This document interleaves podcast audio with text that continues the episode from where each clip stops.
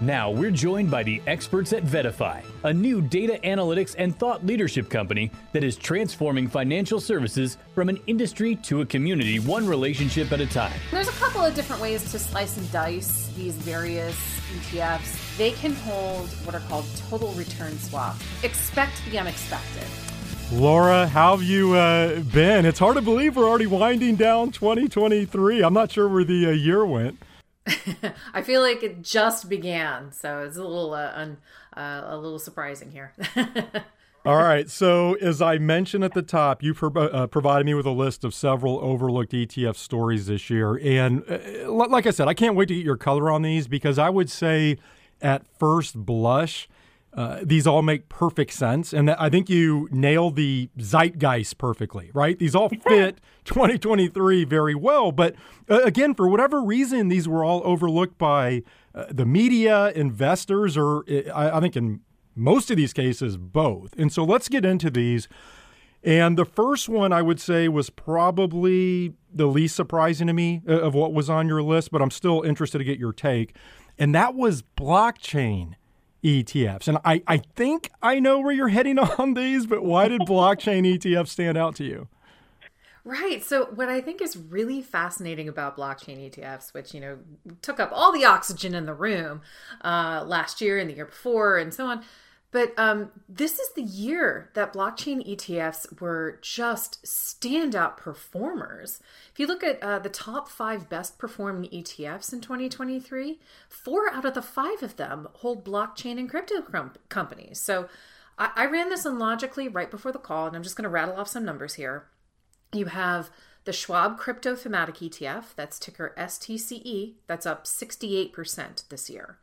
There's the Amplify Transformational Data Sharing ETF, that's ticker BLOK, that's up 69%. And then there's Queen of the Heap, the top performing fund of 2023 is the Bitwise Web3 ETF, ticker BWEB, that's up 74% year to date.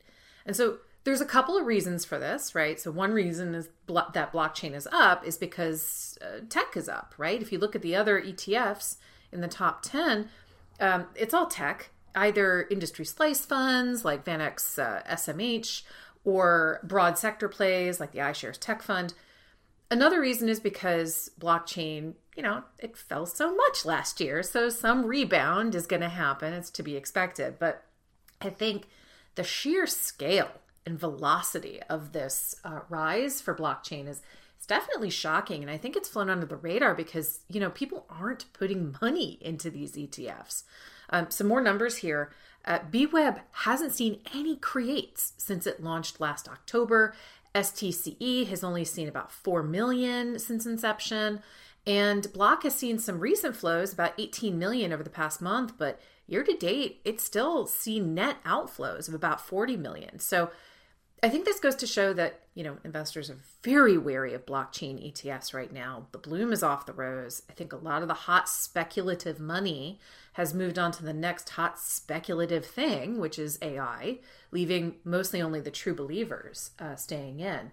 And then there's one last aspect here, and that's that the people who bought blockchain ETFs as a proxy for Bitcoin now they can pretty much just hold their horses because a spot Bitcoin ETF is almost assuredly on its way.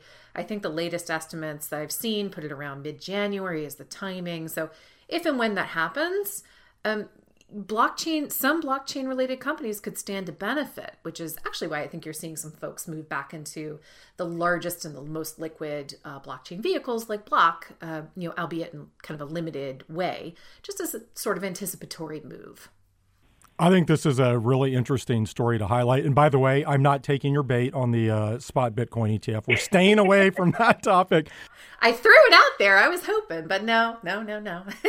no, I'm, I'm staying away from that. But here, here's what's interesting is if you actually, well, well you went through uh, that list of ETFs, if you actually broaden out the description of what a blockchain ETF, and I think there there's probably some debate to be had here in terms of what falls into that category.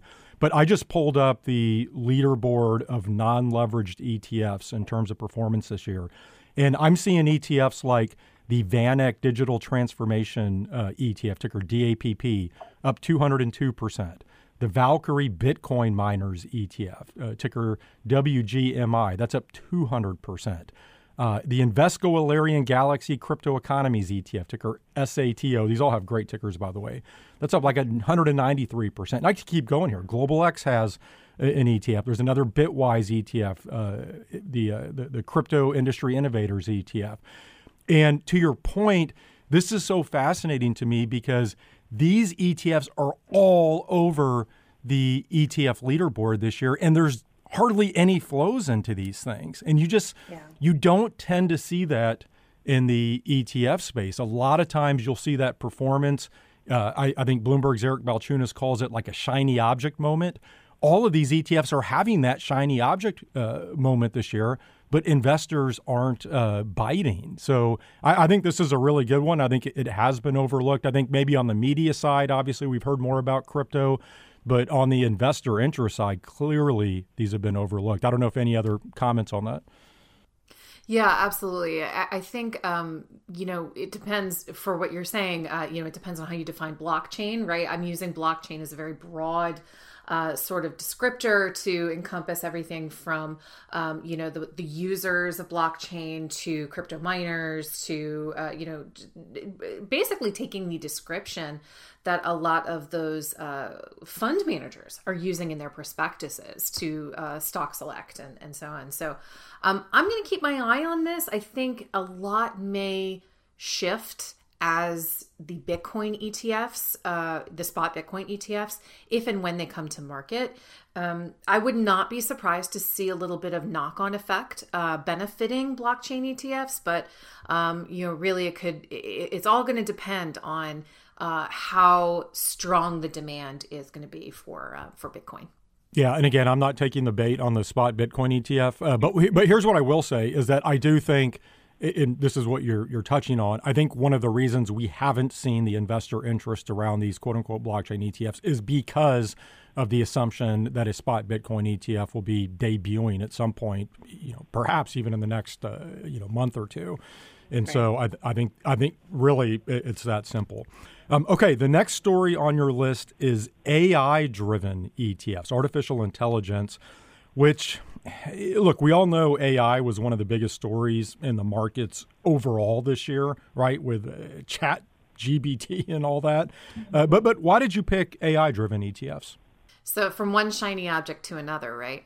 Um, so it's it's wild to me that in a year where AI has taken up so much so much oxygen in the room. AI has taken up so much mind share.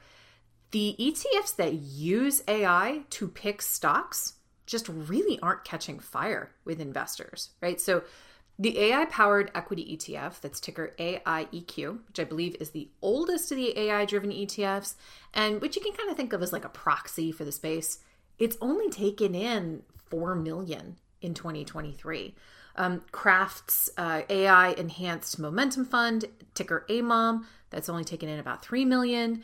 WisdomTree's AI funds, they actually saw outflows, right? So the International Value Fund, ticker AIVI, is down uh, 5 million in flows. The US version has seen outflows of 44 million.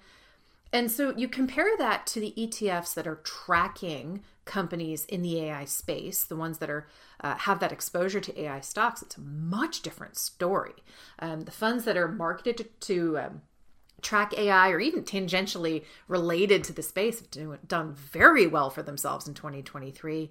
I'm going to rattle off some more numbers here. Uh, WisdomTree's Artificial Intelligence and Innovation Fund, that's ticker WTAI, that has taken in about 166 million in flows the Robo Global Artificial Intelligence Fund that tracks a, a VettaFi index actually that's taken 72 million in. The Global X Robotics and Artificial Intelligence ETF ticker BOTS, I think you just mentioned that a few minutes ago. That's up 60 uh, excuse me 644 million.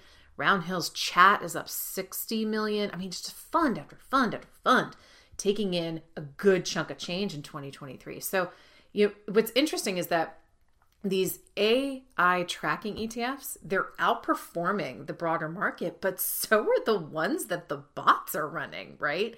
AIEQ is up five percentage points on the broader market. AM, uh, A Mom is beating the broad market by over 10 percentage points. So it seems like AI is working as a stock picker.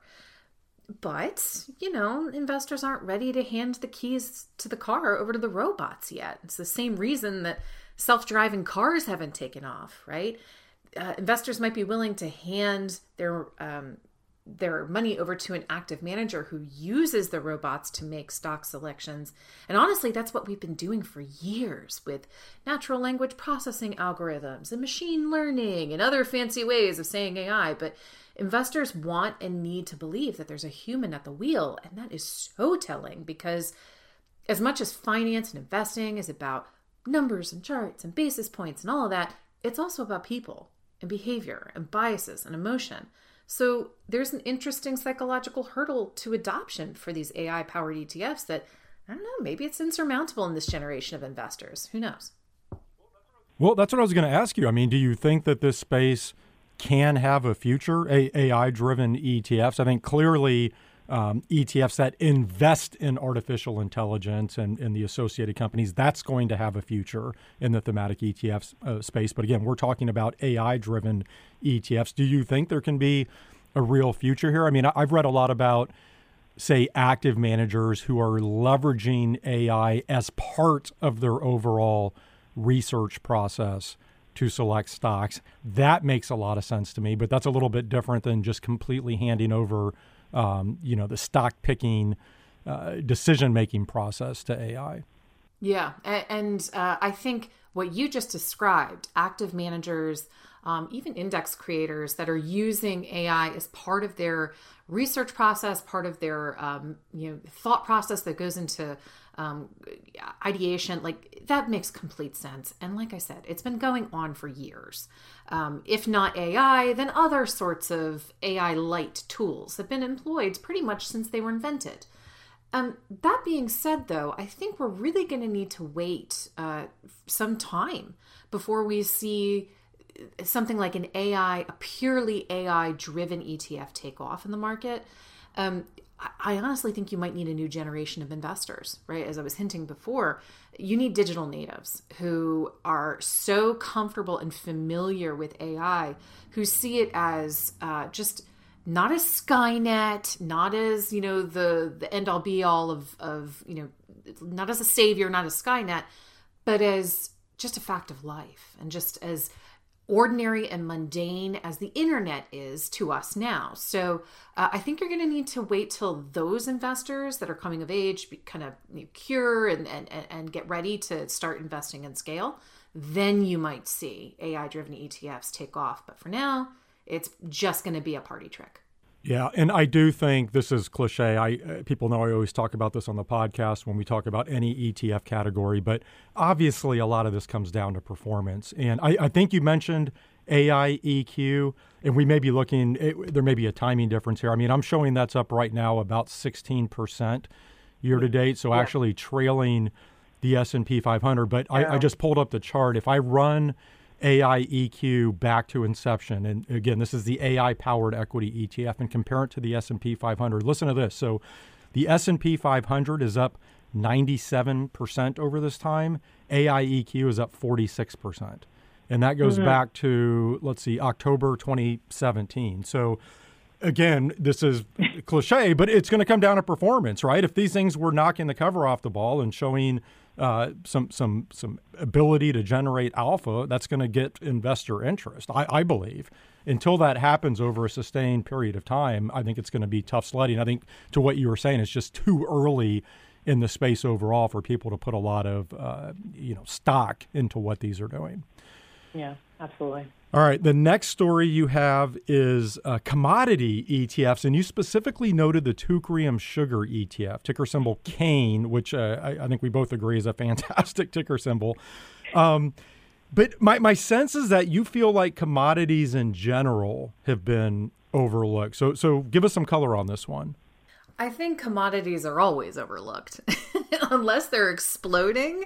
Uh, unless it's you know, tw- I think 2007 people were giving commodities the uh, the due that they deserved, but commodities are perennially under under um, served by our media coverage, uh, even though they're basically the the foundations of our economy, right? Like food prices matter more than pretty much anything else. Energy prices matter uh, so much. So um, there's been so much going on po- geopolitically this year the war in the Middle East, uh, continued Russia Ukraine war. There's an election cycle coming up. Yeah, I mean, yada, yada, yada. There's so much happening. It's almost like we forgot the world is still in the throes of some really, really, really unusual weather patterns. Places that don't get a lot of rain are being deluged, like the northeastern coast in the US. Places that normally do get lots of rain were drought stricken. You know, here in New Orleans, I was telling you earlier this year, the Mississippi River was so low that salt water from the Gulf of Mexico is flowing upstream and compromising our drinking water. We thought we were going to have to ration for months. So, all of that wacky weather has an impact on commodities prices. Food prices uh, have a very clear supply side component to them. The supplies for agricultural commodities across the board have been extremely challenged uh, this year. And sugarcane is the poster child. So, you know, all these wacky weather effects, they they stem from an effect called the El Nino weather pattern. Uh, and depending on where you live, El Nino can make it either hotter and drier or wetter. And in the case of Brazil, which is the largest sugar producer in the world, you are seeing record rainfall. And record rainfall is actually pretty good for sugarcane. Sugarcane likes wet, uh, but when you get too much rain, that floods roads. It makes it harder to transport trucks and trains and so on. And so when you get the crop to the ships, um, it's a struggle to get there. Uh, it's a transporting problem. But then you get them to the, the container ships, and ports elsewhere in the world are being impacted by low water levels and drought, like in New Orleans. Um, there are other countries in the world, like India and Thailand, that also grow a lot of sugarcane that are seeing these big droughts. And so the sugar isn't growing. India's incoming crop is projected to be about half the output it had from two years ago.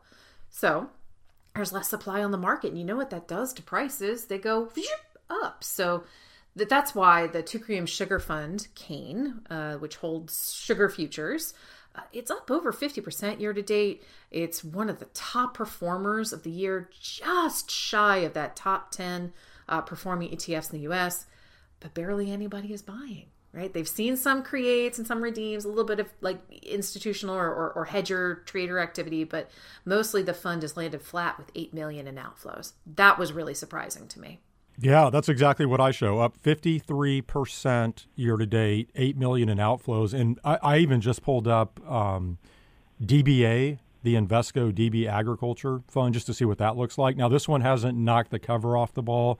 It's up about 9% but not bad, especially if you compare to some other uh, asset classes that are out there. Nine percent uh, year to date is not horrible. This thing has 340 million in outflows this year, and so I think clearly this has been an overlooked category. So I, I guess if you had to summarize, I mean, do you think it just comes down to the fact that most investors and advisors, commodities just aren't on their their radar, and so even if you have good performance in the space. It's just not an area they're paying attention to. Do you think it's that simple? I think it it has. Uh, I think there's an element of that with uh, maybe newer advisors um, and newer investors, right? But there are plenty of advisors with history and who have been around for a couple of decades and have, have been through, uh, for example, the 2007 um, run up and bubble in commodities uh, prices, and then uh, you know the explosion. Excuse me, I think it was 2011. I'm sorry, getting the date wrong there. Um, but the the uh, price explosion in the commodities um, markets that were was right around the great uh, the time of the great financial crisis, and that kept on kerploding for a few years afterwards. And they got burned there and you know maybe in the run up to that they they were convinced uh, that they should have some exposure to commodities in their portfolio maybe 5 to 10 percent. And you know it was a great diversifier all of which is true by the way. Um, but you know it it diversified in the wrong direction during that explosion.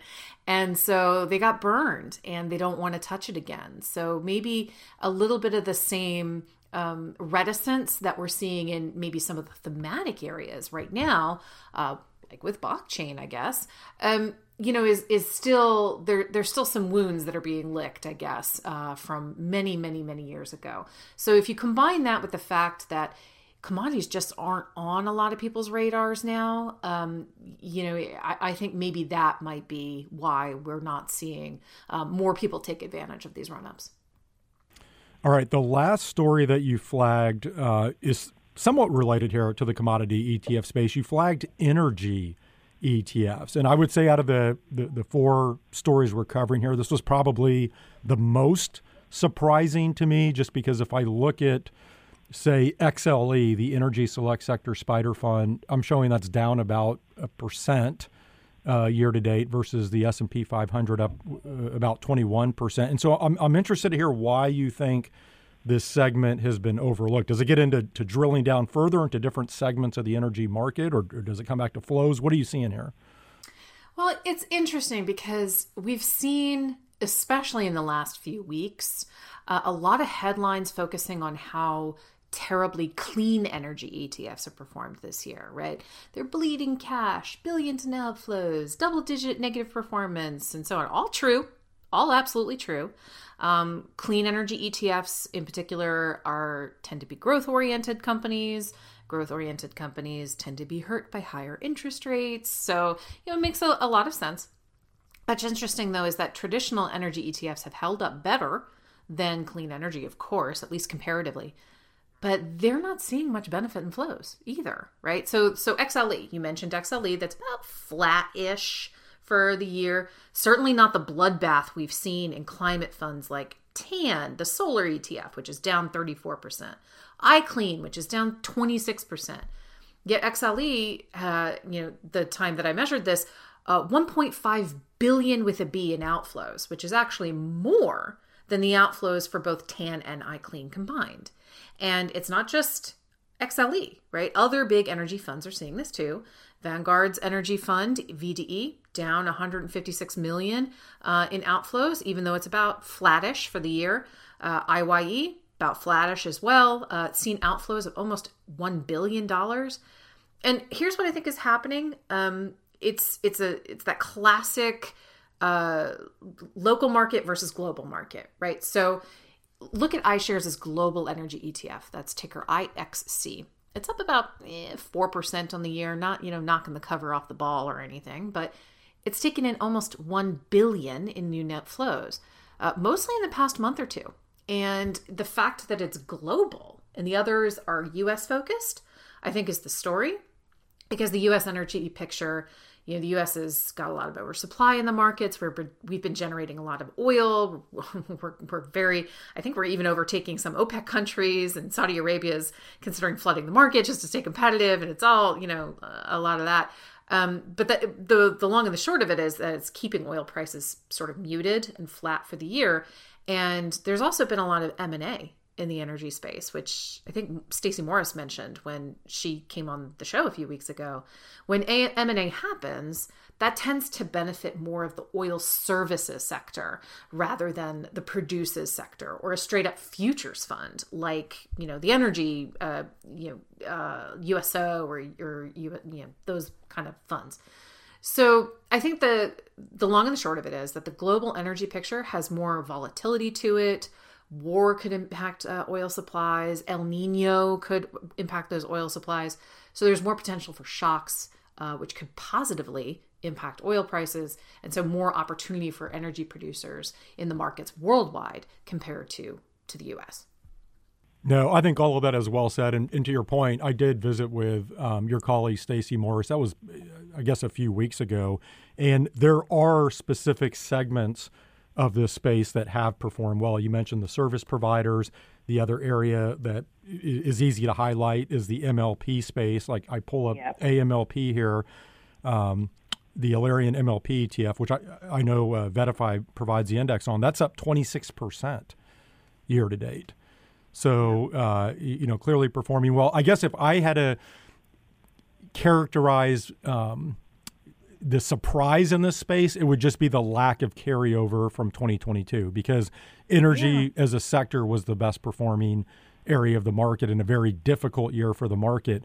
So, you know, I would have thought that maybe there'd be some carryover in terms of investor interest on the flow side, uh, but it just hasn't been there. You, you, went through some of the flow numbers of the largest energy ETF. So I, I agree. This will be an interesting space to watch moving forward. I think it, you're right. It has been overlooked uh, in 2023. But Lara, Excellent stuff as always. Uh, if I don't talk to you before then, I hope you and your family enjoy the holiday season. And I can't wait to reconnect in uh, 2024. Who knows what's going to be uh, uh, on our uh, our list of, uh, of topics to discuss. But thank you for joining me. Thank you so much for having me, and a happy holiday season to you as well.